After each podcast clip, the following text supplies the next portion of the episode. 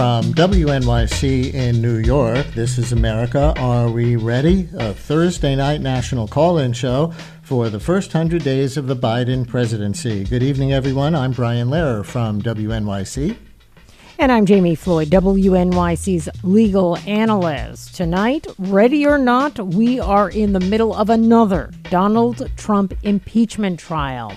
The Democrats have now concluded their opening arguments, so we will play a few excerpts, talk about the Senate in which they're taking place, and we will be taking your calls. And listeners, here's our basic call in question for this hour. Are you learning anything new from these proceedings that you didn't know before? about the Capitol riots? Are they changing the way you think? Are these hearings changing the way you think of Trump, the Senate, or the state of American democracy? You're invited to weigh in at 844 745 TALK, 844 745 8255.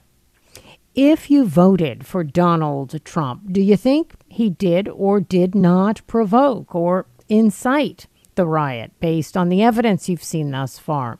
And if you didn't vote for Donald Trump, what do you hope that we'll get from this process of putting Trump and his claims center stage again, just when we finally voted him out of office? 844 745 TALK. That's 844 745 8255. Yes. And what are you learning from this that you didn't know before? And if you feel like you already knew what happened in the insurrection and how guilty you think Trump is or isn't of inciting it, what are you watching or listening to see if you already have an opinion?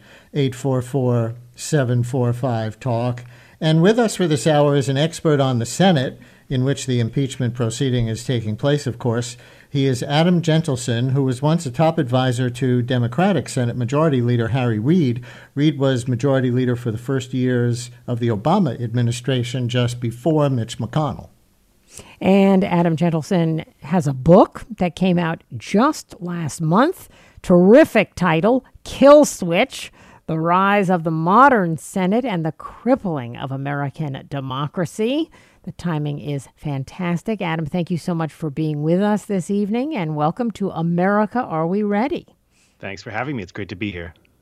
At the risk of uh, maybe causing our listeners to tune out because, uh, well, maybe they'll think there's no point to the whole thing, but let me ask you this question as clear and convincing as Democratic impeachment managers may have been these past couple of days to some television viewers. Are they just playing to a brick wall because Republicans in the Senate see their job as acquitting Donald Trump. And if the Democrats know that going in, Adam, what's the point of the whole thing? Well, unfortunately, I, I think that it's likely that they are playing to a brick wall, but I think that that still means that there is an enormous value in doing this and doing it in a compelling fashion as they are doing it.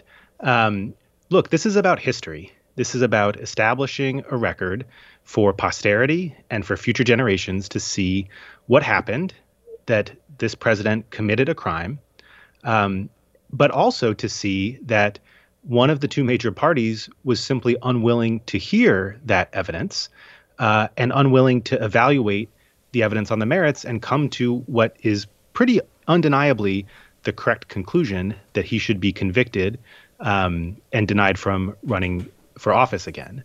So I, am sort of of two minds about it because I, I, I do think that there are um, there's very little chance that Republicans, that 17 Republicans enough to to actually convict him, will come over and vote with Democrats on this one. Um, but I think there's enormous value in establishing the historical record and also making clear to everybody what we're dealing with here in terms of the modern Republican Party uh, and how um, obstructionist and how deeply loyal to Trump and how uh, impervious to facts it has become. And that that there is value in, in demonstrating that before the American people. So here's a clip from today in which House impeachment manager Joe Neguse of Colorado tries to lay the blame on Trump by asking the question, then playing a montage of Trump's words at the January 6th rally just before the mob marched to and broke into the Capitol. And what question? Well, the House impeachment managers didn't have to convince senators or the American people that the Capitol riot was horrible and murderous and seditious against our country. Obviously, almost everyone believes that.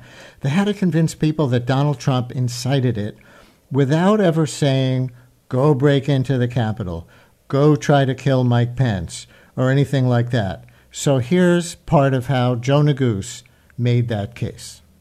Did he encourage the violence?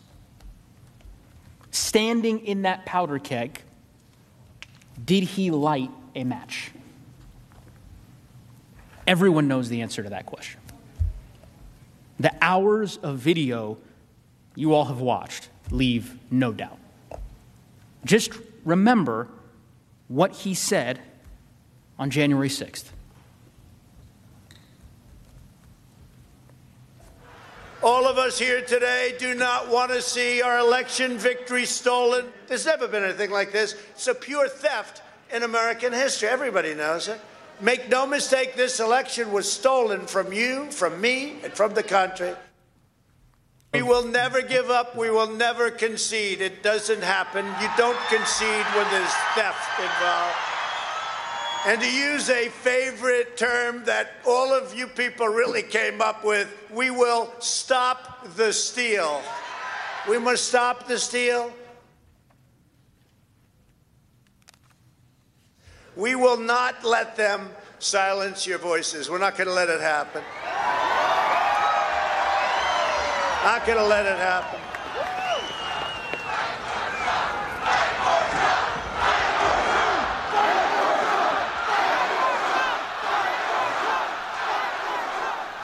Thank you. There it is. Sorry for jumping the gun in the middle of the clip. Uh, fight for Trump, fight for Trump at the end of that. Obviously, very riled up. So, Jami, Trump never says smash the doors or try to kill or hurt anyone or physically obstruct the vote to authorize the election, not physically. But when he says with rage in his voice, to make no mistake, the election was stolen from you and we will never concede because theft was involved, and there's the crowd chanting fight for Trump. Where's the line? Well, you know, there's the uh, common sense uh, definition of incitement, which uh, you can look up in any dictionary, you know, an action provoking unlawful behavior or urging someone to behave unlawfully.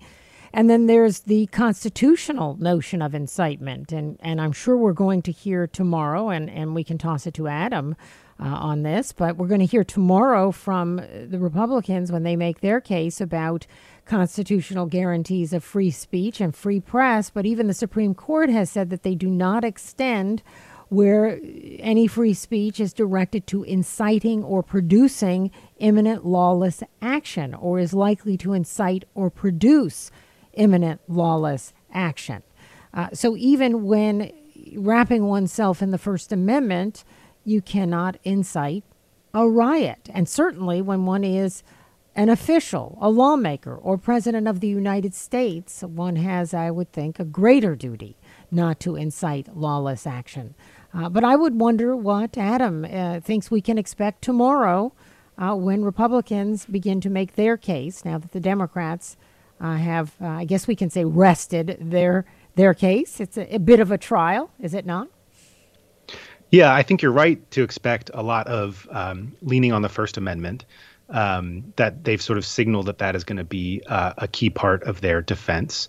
Um, they will also, uh, I think, lean on the argument that you cannot uh, try and convict a president who has left office.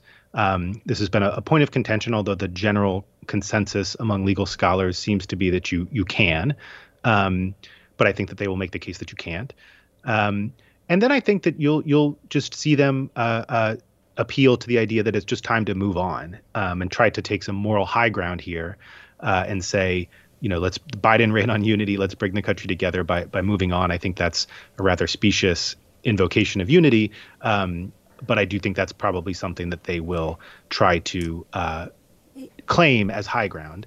Um, is, it, the, is it is it though, Adam? Shouldn't we just move on? Should we not just stop talking about, thinking about, worrying about, dwelling upon Donald Trump and the last four years and start to uh, move on and end all the distraction? Well, I think there's a fine line between moving on and normalizing things that should not be normalized. And I think if you just let this go, um, you would be normalizing this level of behavior uh, from a president and from a party. And I think that that's not the right thing to do as lawmakers or as a country. Um, I don't think it's a massive uh, distraction or, or, use of time to take a week to have this trial um, and establish this historical record. Uh, and I do think it's important to do. Um, if you just move on, you're basically saying that that if another president were to come and do this, um, they would not be met with any consequences. Trump may not be convicted in the end, but at least we will have gone through the process. He will have been impeached a second time. That stands for all of history. He'll be go down in history as the only president to be impeached twice. I think that's a significant uh, uh, consequence. Um, and the trial will have shown that you really can't ignore the massive amount of evidence that's been presented, and that you know a party was was willing to to let it go. And I think that's not going to look good um, in the in the scope of history. So I, I, think it's important to get that on the record be, before we move on to, to other things. Let's take our first call. Here is Marshall in McAllen, Texas. Marshall, you're on America. Are we ready? Thanks so much for calling in. Howdy, Mr. Lair. Howdy, Mr. Jentleson. And I have forgotten the name of the other person on y'all show. I'm Ms. Floyd, Jami Floyd. Howdy, Ms. Floyd. So I come to the conversation with a rather unique perspective. I live along the border in the Rio Grande Valley, which has been run by the Democratic Party since 1867. We've never had a Republican representative. Um, and I work in the Republican Party, but I voted for Joe Biden. I also spent some time working in the the Georgia Senate runoff race and I I was classically trained in school, so I antiquity and Rome and Greece were pretty big in my book. Um, I don't think you can prove Trump directly accountable for criminal incitement, but I think you could find him accountable for political incitement. And I think in a historical lens, we do need to hold him accountable. Now, whether that means 17 Republicans will come over the line, I don't know. The Republican Party even internally from my work, is split. It's split between moderates and Trump folks. It's split between uh, Tea Party folks and Trump folks. It's it's just and Marshall, we're coming to to a break that we have to take, but it sounds like you're okay with this failing to convict him because it still sets the story for history. I'm not so sure if I'm okay with it failing, but I do think that the hard part is we had the first impeachment there were some procedural screw ups on both sides there, which I think has poisoned the well for the second one. For the second one. And we'll continue in a minute. Stay with us. It's America. Are we ready? The Thursday night call in show for the first 100 days of the Biden presidency. I'm WNYC legal analyst Jami Floyd with WNYC's Brian Lehrer and Adam Jentleson, former advisor to then Senate Majority Leader Harry Reid, now author of the book Kill Switch The Rise of the Modern Senate and the Crippling of American Democracy. Our topic tonight America ready or not, we're impeaching Donald Trump again. Yes, we are, Jami, and our phones are open for you folks to say what you're learning from the impeachment trial so far, or if it's changing your mind about Trump or the Senate or the state of our democracy at 844 745 TALK, 844 745 8255. You can also tweet at me Brian Lehrer, Brian with an I, Lehrer, L E H R E R, at Brian Lehrer, and we'll watch our Twitter go by for additional comments. Well, we started in McAllen, Texas. Let's go next to Kermit in Windham, Vermont. Kermit, you're on America. Are we ready? Hi. Hi. I just, I am devastated. As a, a colored folk, I'm black. What I'm watching right now is just more of this dancing around to masquerade the truth, and that is white supremacism continues to control the conversation. Right now, we are talking about this human being, Donald Trump, who is absolutely trash. Okay, we all get it. What does it mean to a person of color that they continue to dance around this? Did you know that one in more than 400 Native Americans, indigenous, have died of COVID. And the Chiefs and the Buccaneers just played in the Super Bowl. And yet the media, you included, continue to run down the avenue waving flags about white supremacism. Why aren't we talking about what's happening to the indigenous people right now? Everybody. And Donald Trump called Elizabeth Warren Pocahontas. End of story. No one held him accountable. You didn't hold him accountable. And here we are wasting all this energy and time and money to talk about this horrible thing that just happened. So Do you think, Kermit, let me, let me ask you a follow up question. Do you think that the Senate focusing on Donald Trump and his role in January 6th, which was certainly a white supremacist riot, among whatever other things it was, um, distracts from the work of dismantling white supremacy or contributes to it or neither? I think it does a little bit of neither, but mostly because my attitude is that white supremacism is all we talk about.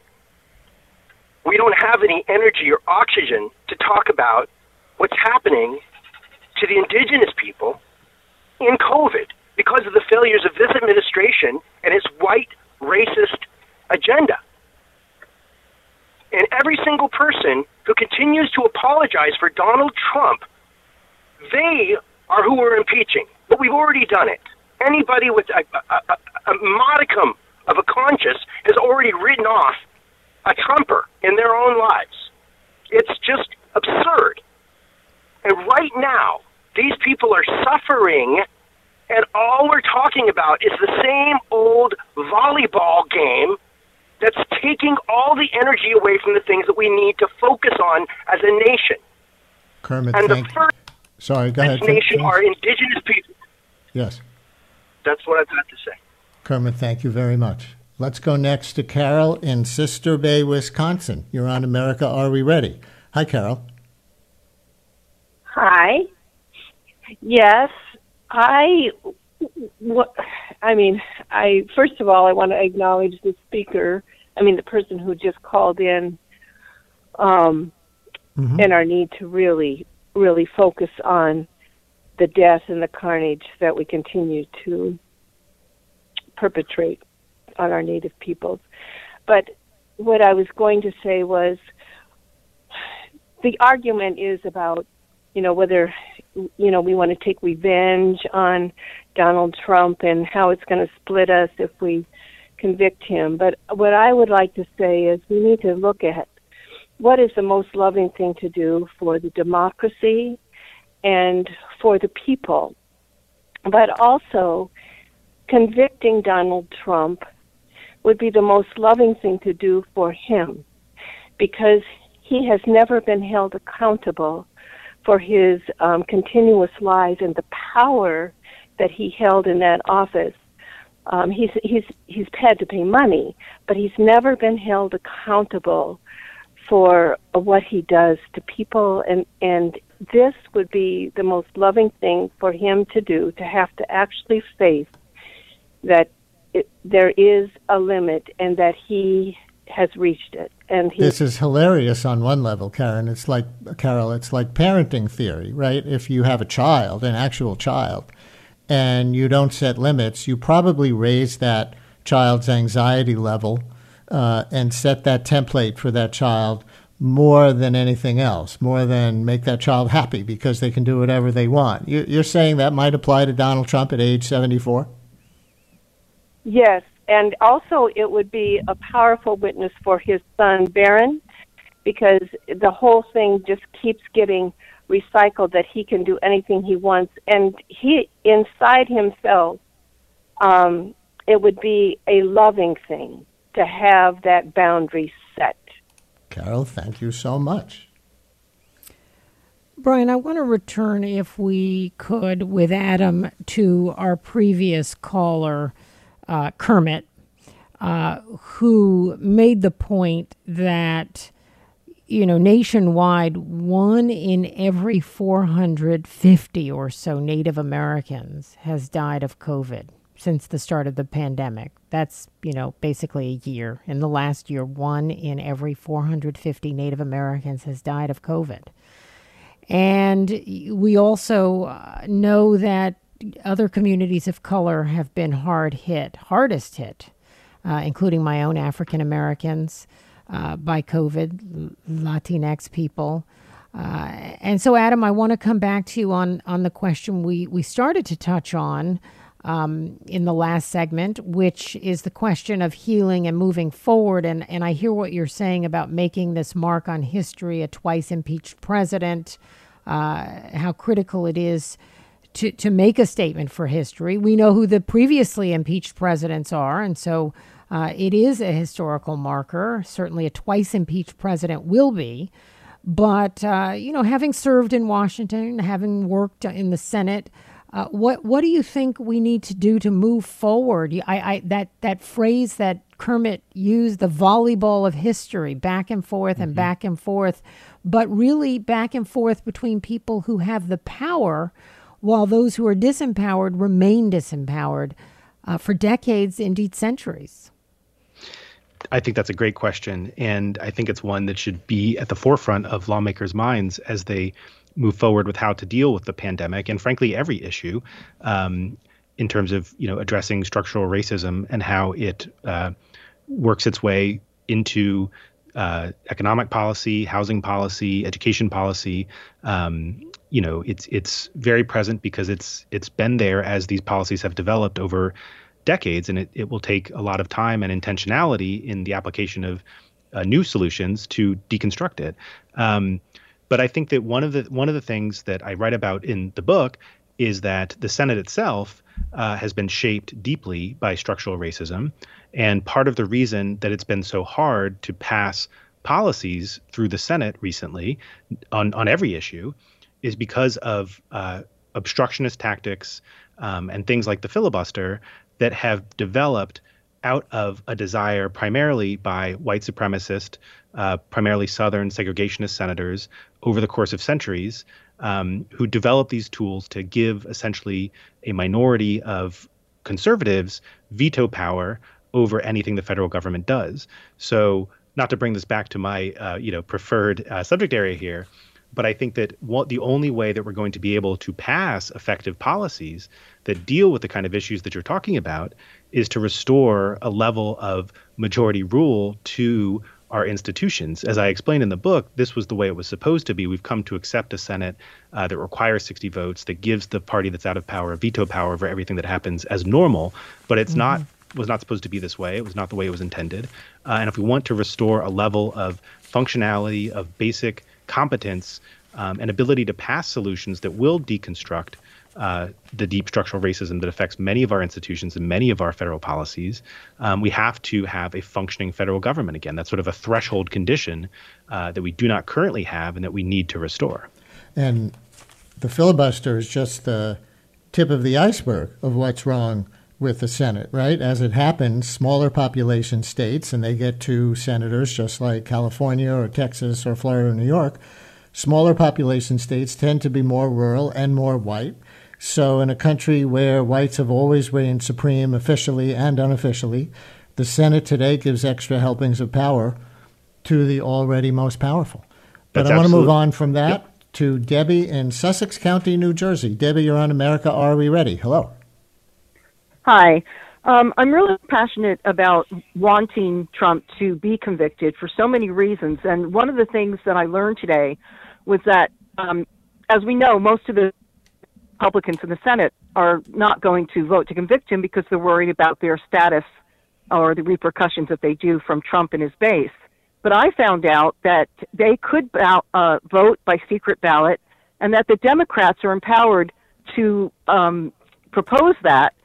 Uh, and they can, and that's partly because of um, our new vice president being the head of the Senate. And they only need 20 uh, Republicans to agree to a secret ballot.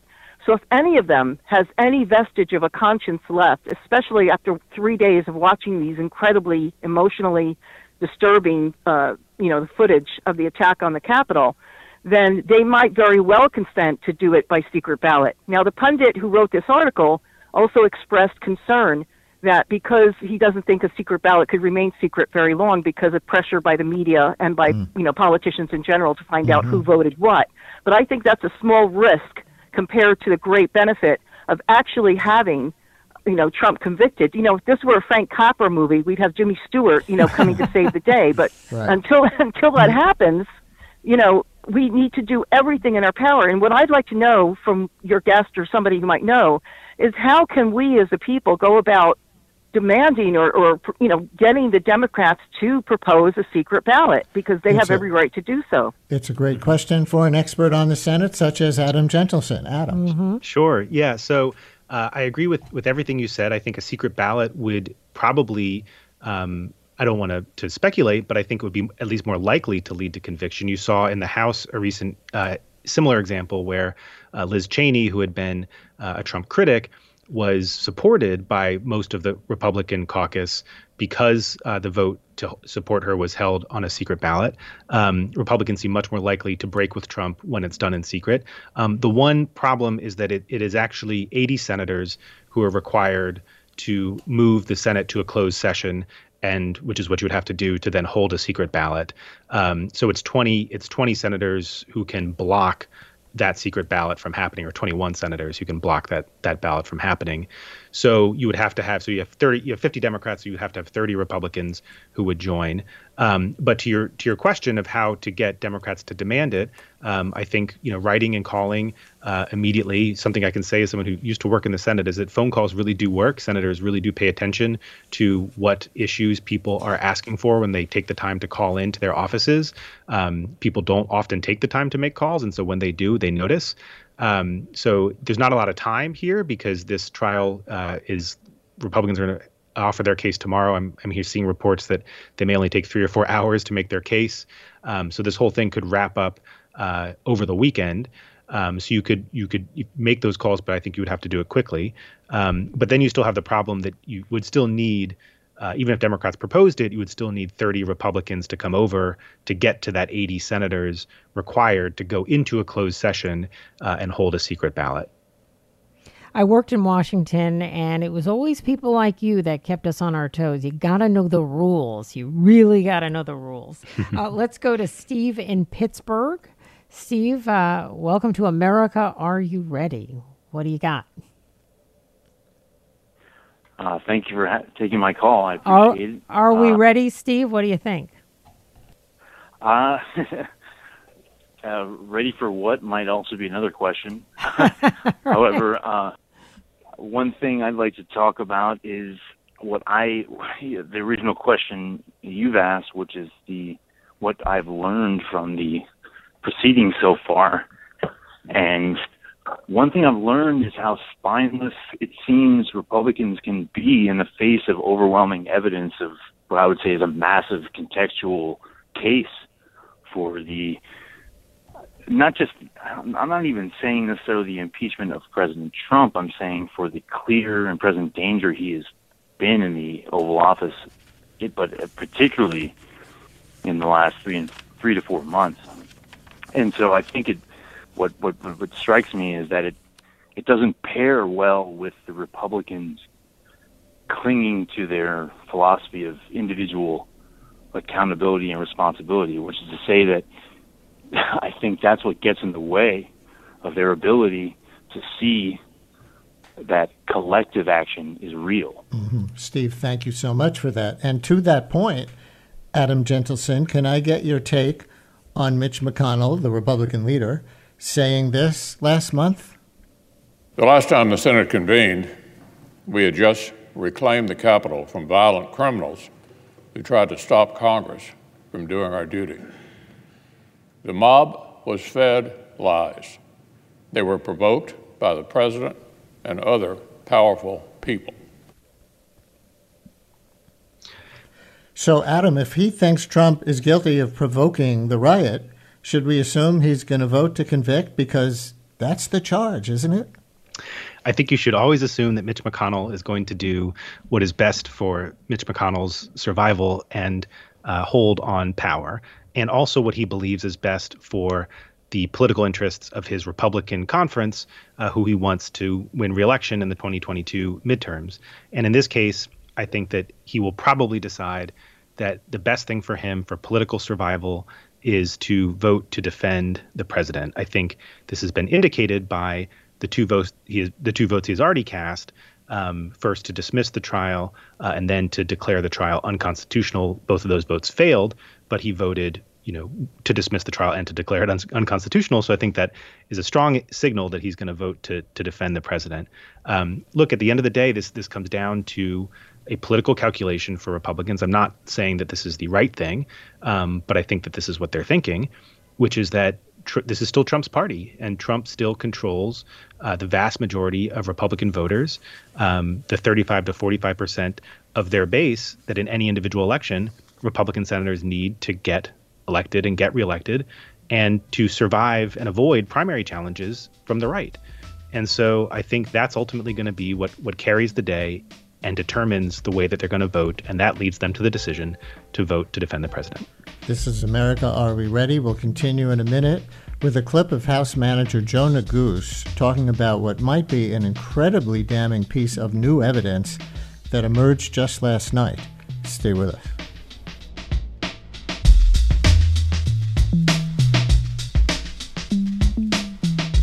It's America. Are we ready? The Thursday night call in show for the first 100 days of the Biden presidency.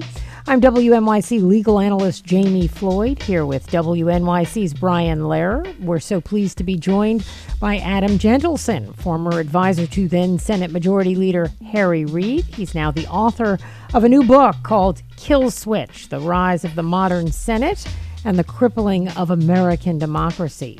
Our topic tonight America, ready or not, we're impeaching Donald Trump again. Again, and our phones are open for you to say what you're learning from the impeachment trial so far, or if it's changing your mind about Trump or the Senate or the state of our democracy at 844 745 TALK, 844 745 8255 and we're ready to go right to your calls. Let's take one from Nelson in Cincinnati. Hey, Nelson. Hello. Nelson, Hi. are we ready? Um, yes, I am ready. All right, go for it. And, for what? And I would like to say that after 60 years in and out of the uh, broadcast business, um, that since Ronald Reagan abolished the Fairness Doctrine, there are thousands of right wing extremist talk shows all over the radio dial, all over America, right now spewing exactly what Donald Trump has been doing for the last four years. And these are all not legal. When when Reagan abolished the Fairness Doctrine, of course, they went nuts, and this has been this has gone on without any mention from anybody in in, in the media. And you should also mention the pressure you're under, which all broadcasters have been under, to make sure you that that you know that everybody knows that news is liberal. So you have to emphasize and be very and scrutinize anything that would be deemed liberal, while um, I, I, understand the the analysis you're you're trying to make of the media mm-hmm. Nelson. And you also told our screener, I think, that you wanted to say something about never having seen, the public never having seen the full footage of the riot. Do you want to make that point? Oh, yes. Um, when Trump made that speech, he, he put that phrase in there amid uh, a, a very um, extremist um, line of reasoning there. Um, and he put that phrase in, and, and the rest of the language was um, actually uh, um, uh, the rest of the language that he used was was more real, uh, more applicable to what happened right there, and and and the media, of course, has taken that phrase out that he used that and repeated that, um, and it it should be acknowledged, and I think all of you should acknowledge what kind of pressure you are under to not support anything that would appear liberal. I, I think we are under pressure to report the truth. Uh, and we're going to leave that there for another day about the media, uh, but we can only hope that the listeners judge us as being committed to reporting the truth. Yeah. From truth liberals, is truth, Brian. Truth is truth.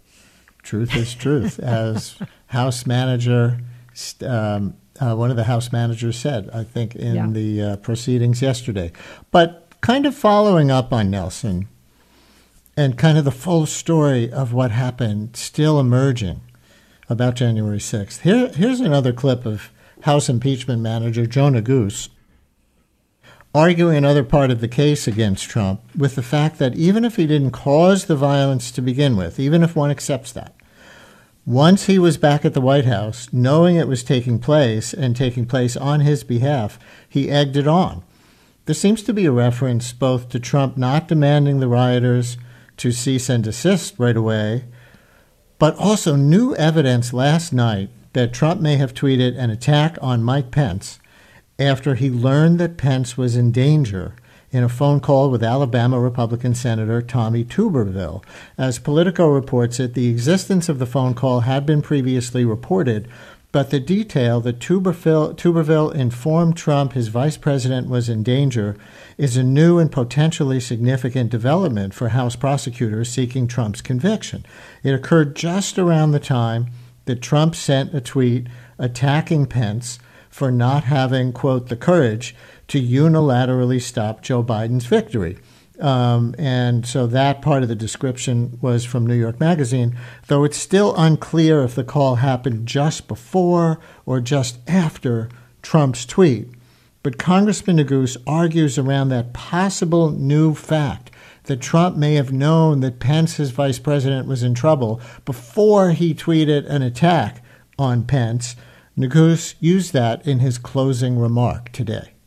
The fact that he actually further inflamed the mob, further inflamed that mob, attacking his vice president while assassins were pursuing him in this capital, more than requires conviction and disqualification.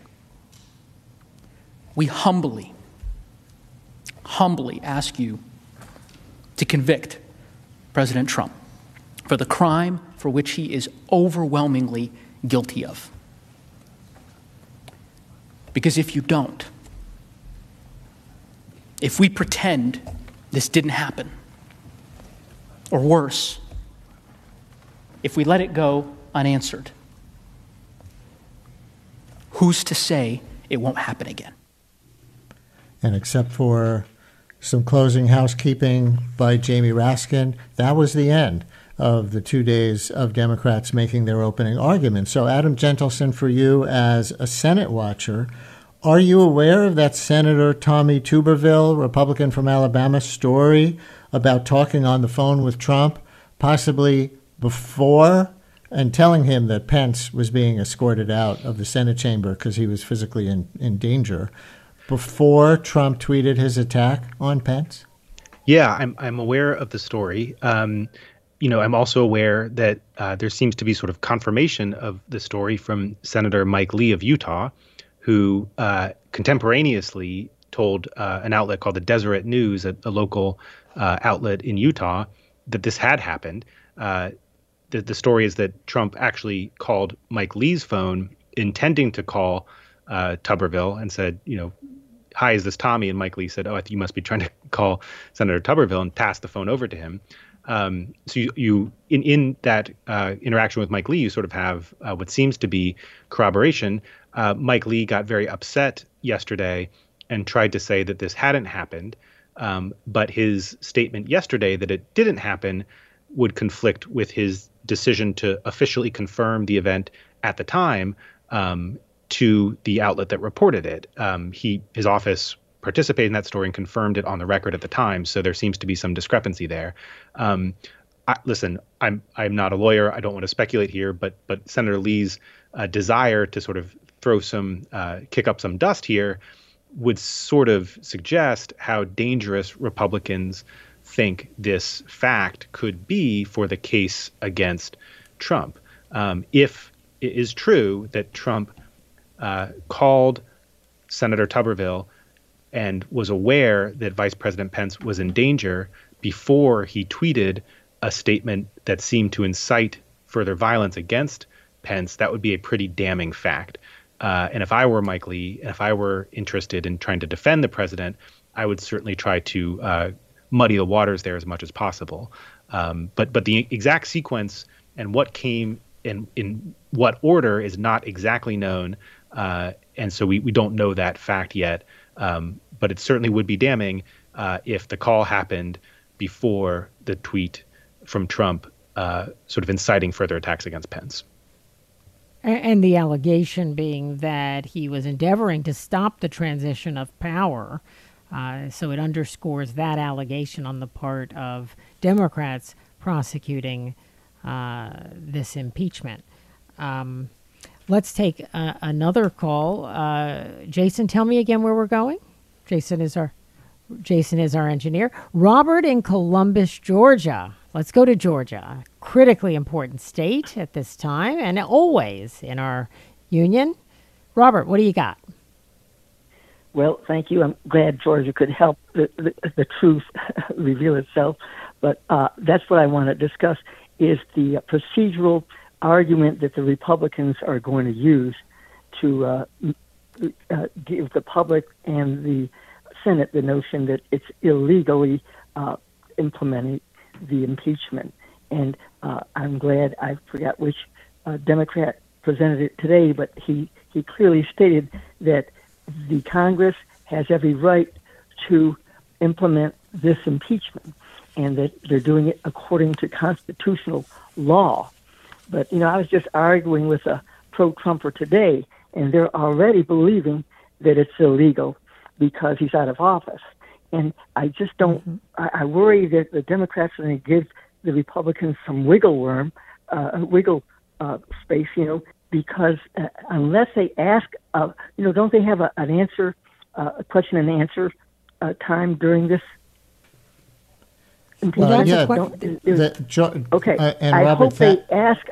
Go ahead. You hope they ask. I'm sorry. I just hope they ask uh, on the, the radio to the public. They ask a Republican senator, hopefully Lin- Lindsey Graham or McConnell, that uh, that that they understand that it is a totally legal procedure that mm-hmm. the Democrats have used to bring forth this impeachment. Robert, I've got you. Jami, for you as a legal analyst, um, do you know how that question and answer part works? It's not that uh, the House managers get to ask some of the senators who are sitting as jurors, like Lindsey Graham, who the caller mentions, uh, questions about, about them. It's it's all the senators get to ask the House impeachment managers and the Trump lawyers. Isn't that it?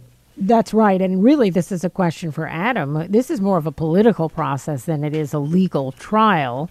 Uh, and whether we get to Q and A uh, remains to be seen. They they don't, as I understand it, Adam. We may or may not get to that part of the proceedings.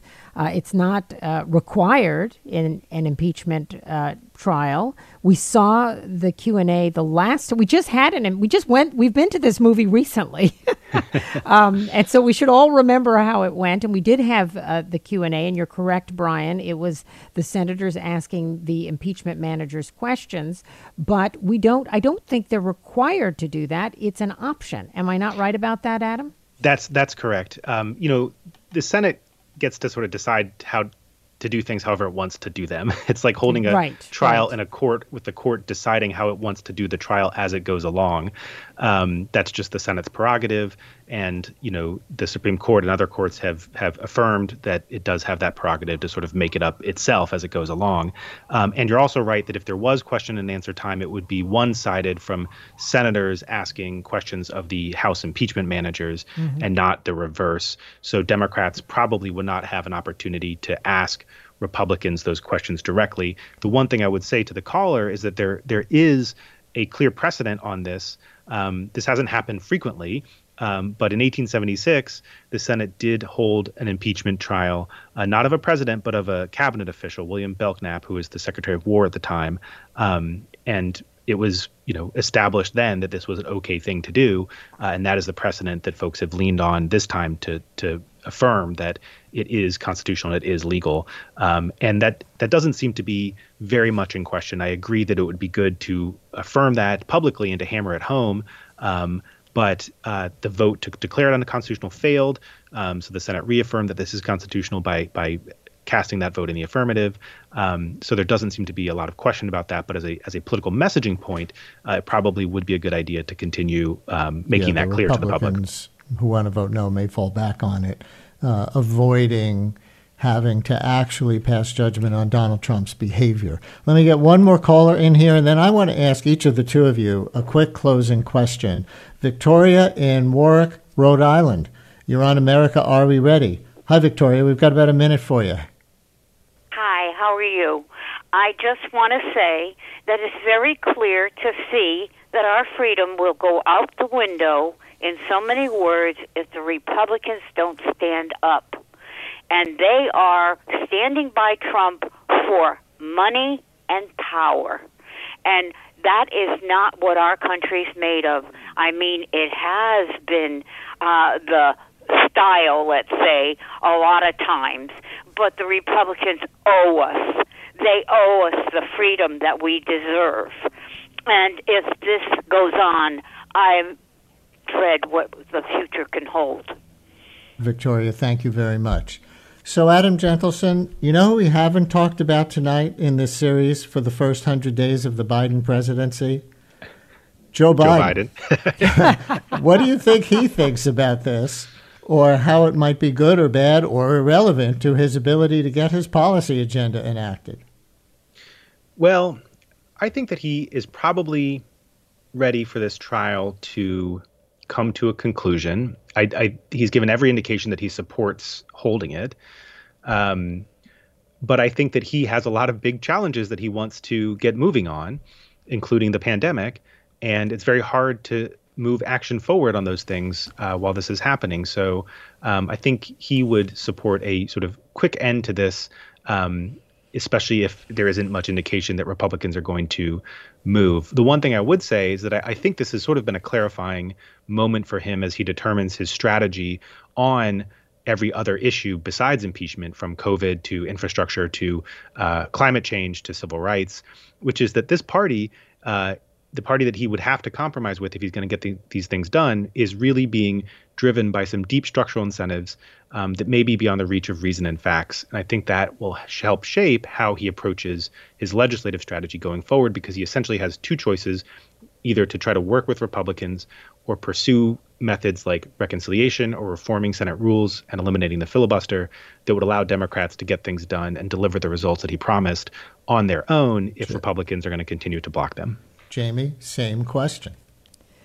Well, I um, I know Joe Biden a little bit, as I'm sure Adam does from our time in Washington. I, I know he's a man who believes that power should be exercised for a purpose, not for its own sake.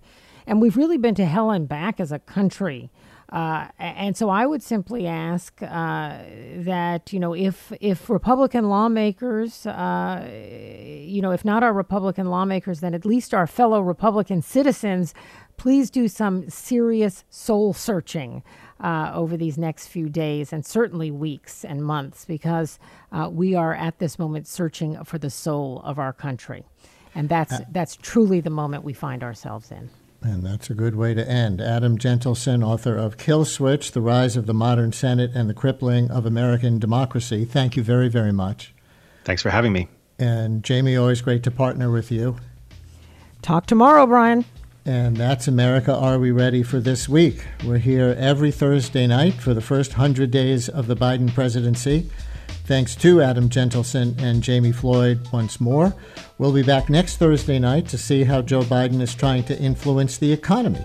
Meanwhile, you can listen to my podcast if you're interested. It's called Brian Lehrer, a daily politics podcast, or just join me back here next Thursday night for America. Are we ready?